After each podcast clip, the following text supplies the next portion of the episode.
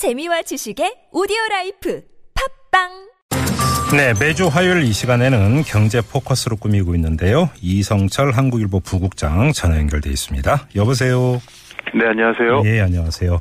네. 말 그대로 블랙홀인 게 박, 이른바 박근혜 최순실 게이트 때문에 거의 모든 뉴스가 빨려 들어가고 있는 상황인데요. 그래도 좀 그렇습니다. 이건 짚어야 됩니다. 자, 어제 이 조선업 구조조정 방향이 발표가 됐는데 폭탄을 다음 정부로 넘겼다 이런 지금 비판이 나오고 있어요. 어떤 예, 내용입니까? 사실 예, 이게 사실 뭐 이 대우조선 문제 또 우리나라 조선업 이 경쟁력 문제 얼마 전까지 굉장히 뜨거운 이슈 아니었습니까? 어, 그럼요. 예, 예.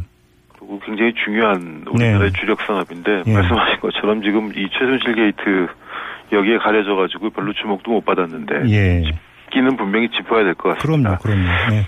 어제 정부가 그 유일호 부총리 주재로 산업 경쟁력 관계장관 회의를 열어가지고 조선 산업 경쟁력 강화 방안 그러니까 쉽게 말하면 이 어떻게 구조조정을 할 것이냐 예, 예. 이 부분에 대한 이제 방안을 발표를 했는데 네. 어뭐 여러 가지 세세한 내용이 있겠습니다만 큰 골자를 보면은 어 공급을 좀 줄이겠다라는 게 이제 가장 큰 음. 골자로 볼 수가 있겠습니다. 네. 지금 이제 어차피 글로벌 조선 경기가 뭐 조선뿐만 아니라 전체적으로 경기가 안 좋고 특히 이제 조선이 이 발주가 점점 줄어들면서 우리나라 조선사들이 굉장히 어려움을 겪고 있는데요. 예. 어, 수요가 부진한 상황인데 기본적으로 이 수요가 갑자기 늘어나기는 어려운 상황이고 음. 그렇다면 결국 좀 공급을 줄여야 되지 않겠느냐라는 게 이제 기본 생각인 것 같습니다. 그래서 예. 지금 우리나라의 이른바 빅3라고 하는 조선사가 있죠. 현대중공업, 삼성중공업, 대우조선. 예, 예. 빅3가 있는데 이 빅3의 조선 공급 능력을 배 공급 능력을 좀 줄이겠다. 음. 아 그래서 쉽게 말하면은 이제 배를 짓는 그 설비 공간을 우리가 도크라고 부르지 않습니까? 그렇죠. 예, 바다에 예. 접해가지고 음, 네. 이 도크 수가 조, 조선 3사가 총 이제 31개인데요. 네. 이거를 24개까지 좀 줄이겠다. 음. 이게 왜냐하면 돌리지 않고 그냥 도크를 비워놓으면은 그 자체가 이제 비용 요인이 되고 아, 예. 또 그걸 채우기 위해서 자꾸 이제 출혈 경쟁을 하고 하다 보니까 음. 아예 도크 자체를 줄이는 네. 그런 방안이 포함이 됐고 예. 또 조선 3사의 이 직영 인력 규모가 지금 6만 2천 명 정도가 되는데 음. 이거를 4만 2천 명 정도로 어휴. 32% 줄이겠다. 그럼 이- 어, 2만 3분의 일 명은 정도를 실업자가 되는 겁니까, 이게? 거죠. 예, 그렇습니다. 예. 어, 결국 설비 줄이고 사람 줄이고 해서 아. 공급 능력 줄이고 비용 줄이고 이렇게 해서 음. 이제 어떻게 좀 그 생존을 도모하겠다 이제 그런 뜻으로 해석이 되는데요. 네. 어, 정부도 우선 이 우리나라 조선 산업의 이 각 분야별 이 배를 이 종류별로 한번 분석을 해가지고 경쟁력이 있는 것과 없는 거를 좀 구분해 봤다 그럽니다. 네. 경쟁력이 있는 쪽은 이제 대형 컨테이너라든가 음. 또 LNG선이라든가 네. LPG선이라든가 음. 이런 것들은 이제 경쟁력이 있다고 보고 이건 네. 뭐 그냥 가도록 하면 되는 거고. 네. 근데 다만 제일 문제가 되는 게이 예. 해양 플랜트 여기는 지금도 적자고 앞으로도 상당히 적자가 날 것 같다 음. 이렇게 지금 예상을 했습니다. 해양 플랜트라고 하는 게 뭐 석유 시추 이쪽인 걸로 제가 알고 있는데 왜 이걸 문제라고 그렇습니다. 이렇게 지적을 한 겁니까?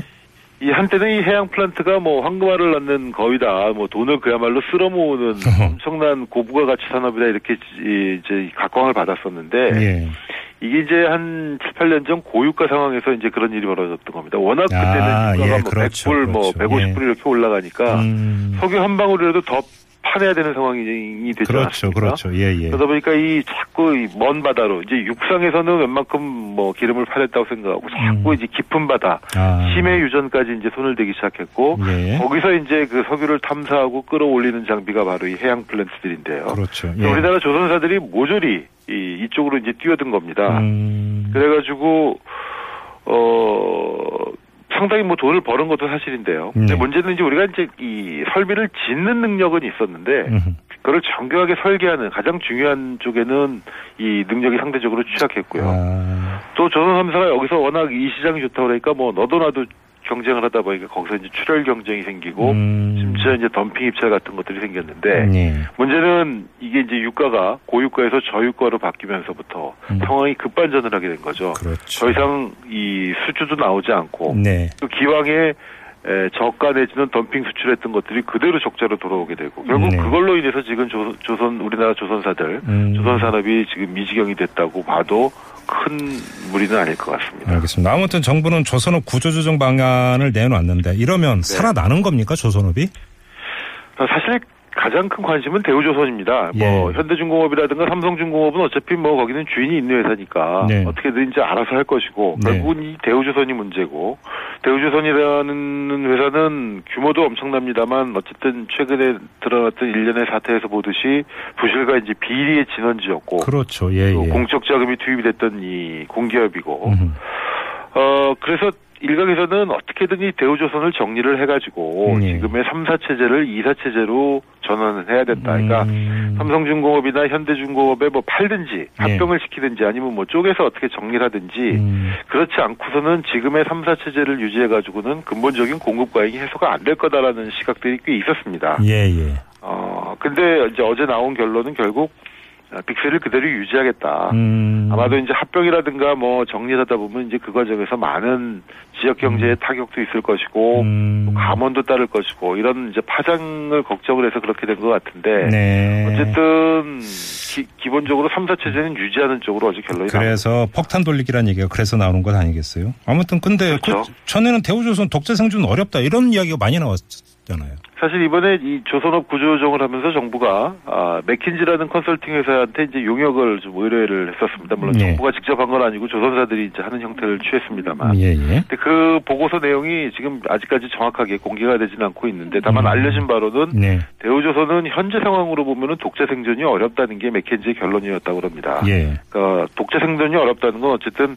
뭐 팔든 합병을 하든 분할을 하든 뭔가 조치를 취해야 된다는 건데. 예, 예, 예. 근데 어제 나온 정부의 이 방안에는 그런 내용이 쏙 빠져 있었거든요. 음. 그러다 보니까 비싼 돈 주고 도대체 이 용역은 왜 한 것인가? 네. 라는 지적이 당연히 나올 수밖에 없고. 그렇네요. 네. 어, 대신 정부는 뭐 대우조선에 대해서 여러 가지 뼈를 깎는 구조조정, 또 음. 자산 매각, 감원 이런 조치를 요구를 했는데 네. 그러면서 대우조선에다가는 더 이상 채권단이 돈을 퍼붓는 일은 없을 것이다라고 선도 그었는데요. 네. 근데 과연 신규 자금 투입 없이 맥켄지도 독자 생존이 힘들다고 했는데 음. 과연 대우조선은 살아날 수 있을까? 네. 이거에 대한 의문점은 여전히 해소가 되지 않는 상태입니다. 그럼 총평을 하자면 한마디로 미봉책이다 이렇게 봐야 되는 겁니까? 그렇죠. 그러니까 지금 이제 자구 노력을 해가지고 뭐 한 1, 2년은 버틸 수 있겠죠. 버틸 수 있는데 네. 그러다 보면 이제 정권이 바뀌지 않겠습니까? 그렇죠. 예. 어, 결국은 뭐 민영화라는 게 사실은 가장 중요한 부분이고 어떤 음. 형태로든 대우조선의 현 상태를 끌고 갈 수는 없는데 네. 그 부분을 쏙 빼고 자구 노력만으로 한 1, 2년 버텨보겠다라는 거는 결국 네. 이 문제의 해결을 음. 어, 다음 정부로 결국 떠넘긴 것이 아니냐. 네. 어, 그런 지적이 음. 나올 수밖에 없는 그런 상황입니다. 좀 말씀 듣다 보니까 이 대우조선 비리 사건 검찰 수사 한참 하다가 또 그것도 쏙 들어가 버렸네요. 그러고 보니까.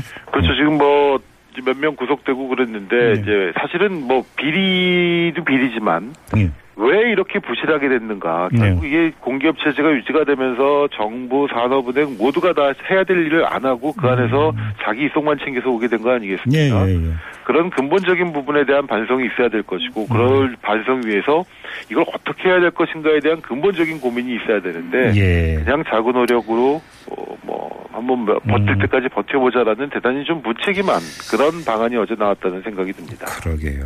네, 참. 그럼 이거 이걸 그럼 누가 또 이 부담을 다 떠느냐 이런 문제가 나오는데. 결국 이런 식으로 가면은 뭐 이 정부에서 해결은 어려울 것 같고요. 예. 결국 다음 정부가 또 하나의 짐을 떠안는 것이 아닐까. 아, 그런 시각들이 많은 것 같습니다. 알겠습니다. 자, 말씀 여기까지 듣죠. 고맙습니다, 부국장님. 네, 고맙습니다. 네, 지금까지 한국일보의 이성철 부국장이었습니다.